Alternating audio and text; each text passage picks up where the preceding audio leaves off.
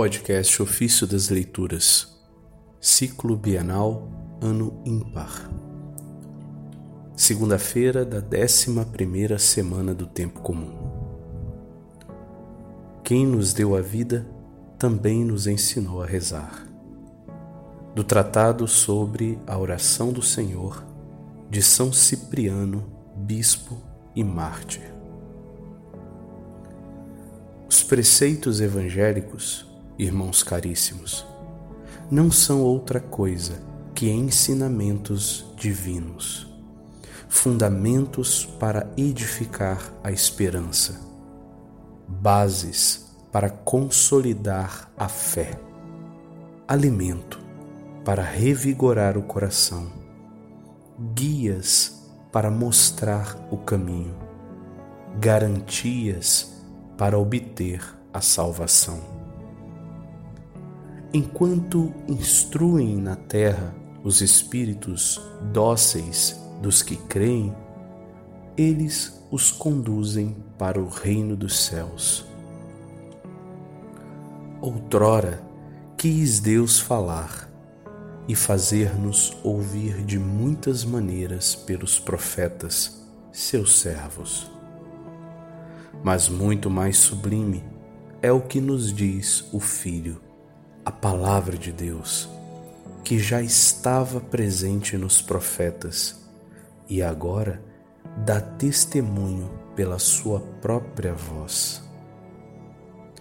Ele não manda mais preparar o caminho para aquele que há de vir, mas vem Ele próprio mostrar-nos e abrir-nos o caminho para que nós, outrora cegos e imprevidentes, errantes nas trevas da morte, iluminados agora pela luz da graça, sigamos o caminho da vida sob a proteção e guia do Senhor.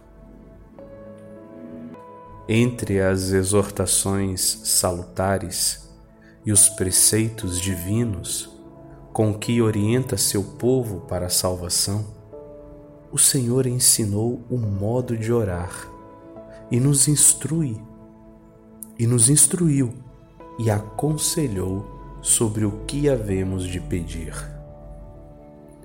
Quem nos deu a vida também nos ensinou a orar com a mesma bondade com que se dignou conceder-nos tantos outros benefícios, a fim de que, dirigindo-nos ao Pai, com a súplica e a oração que o Filho nos ensinou, sejamos mais facilmente ouvidos. Jesus havia predito que chegaria a hora em que os verdadeiros adoradores adorariam o Pai em espírito e em verdade. E cumpriu o que prometera.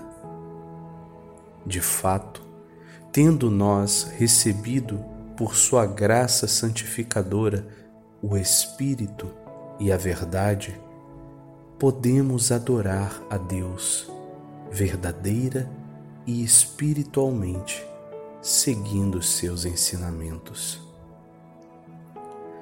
Pode haver, com efeito, oração mais espiritual do que aquela que nos foi ensinada por Cristo? Que também nos enviou o Espírito Santo?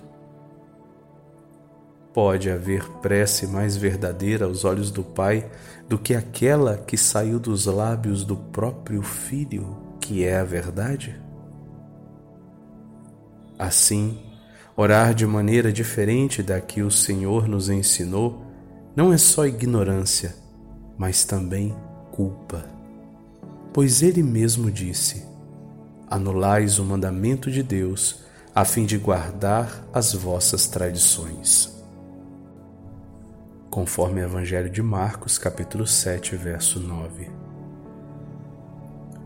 Oremos, portanto, irmãos caríssimos, como Deus, nosso Mestre, nos ensinou.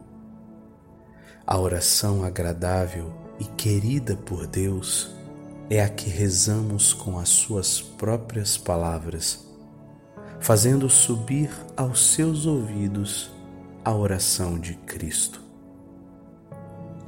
Reconheça o Pai as palavras de seu Filho quando oramos.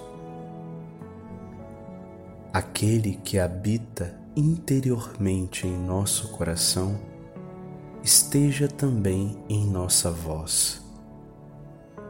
E já que o temos junto ao Pai como advogado por causa de nossos pecados, digamos as palavras deste nosso advogado quando, como pecadores, suplicarmos por nossas faltas. Se ele disse: Tudo o que pedirmos ao Pai em seu nome nos será dado, quanto mais eficaz não será a nossa súplica para obtermos o que pedimos em nome de Cristo, se pedirmos com Sua própria oração.